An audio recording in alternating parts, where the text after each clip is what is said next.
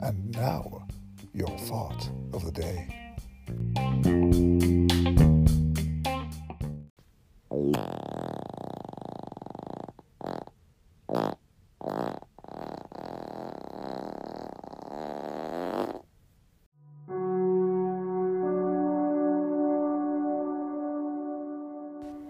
Tune in tomorrow for our newest release.